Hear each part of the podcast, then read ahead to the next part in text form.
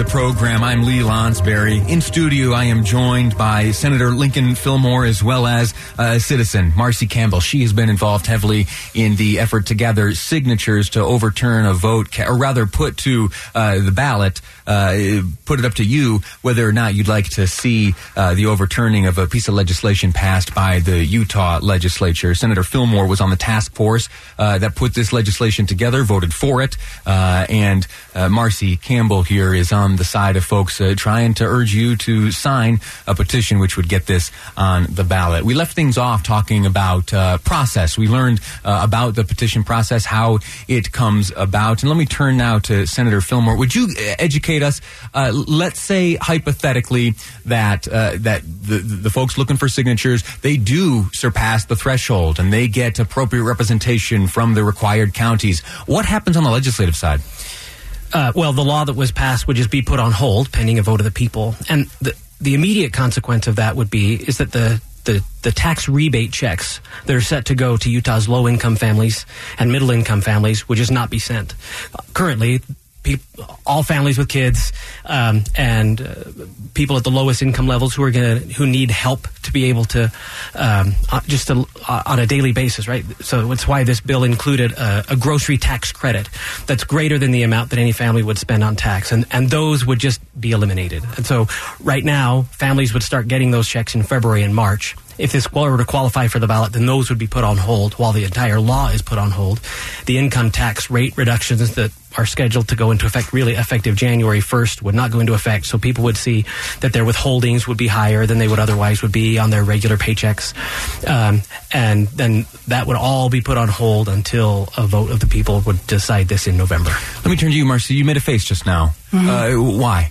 Because I know it sounds really nice, these prebates. It's, it's a the introduction of a new government entity, which just seems quite interesting for a lot of people who consider the legislature and see the legislature as a GOP legislature here in the state of Utah, to introduce another program that taxes are sustaining the program so that you can get more taxes from us. And we are gathering by and large so many of the middle income and lower income people, families, because they realize in their day to day life, the prebate check or the rebate check is an unrealistic way of handling and managing how it's really going to impact their day to day life with the food tax and the gas tax. So it's essentially saying, we've decided we don't want your piece of candy.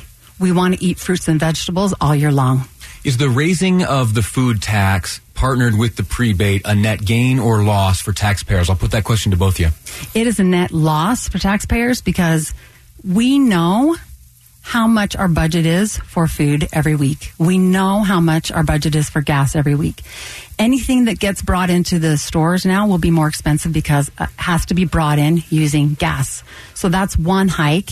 And then on top of that, you're going to add sales tax to food. So the people who are living day to day, surviving day to day, who have families, etc., there's no way that a prebate check at the beginning of the year is going to be budgeted out for every single day when people are trying to survive. This hurts, especially our poorest community, our poorest of poor. It hurts the most. Senator Fillmore? Yeah, Marcy's just wrong on some of the mathematics here, right? So the independent, nonpartisan analysts, Utah's brightest minds when it comes to economics and tax policy, show that the average family even very low income families are going to see an increase on their food tax of about 50 to 70 dollars per year except, except most people the, don't file. The poorest of the poor don't file taxes. They don't. They're, they're never going to know how to get the prebate check. So let's let the senator Marcy, finish. We'll get right back to that in a second, Marcy. Thank you. Everybody in the state is required to file an income tax return, even if their income tax is zero. If they're not, this legislation created a simple single-page postcard,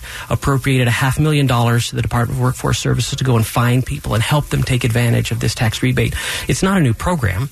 It simply is a new refundable tax credit, and the while the, the average family might spend 50 to 70 dollars more in food and that is inclusive of the sales tax and the increase in gas tax.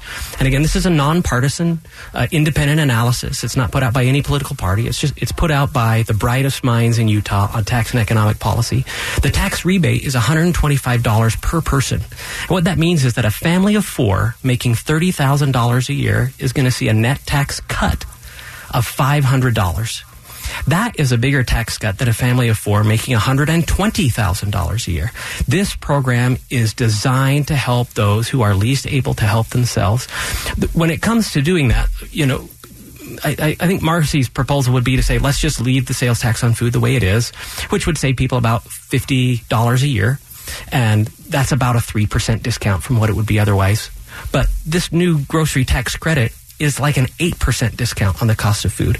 And I just can't, just mathematically, an 8% discount on the price of food is better than a 3% discount on the cost of food. And that's what this program did to be able to help low income families.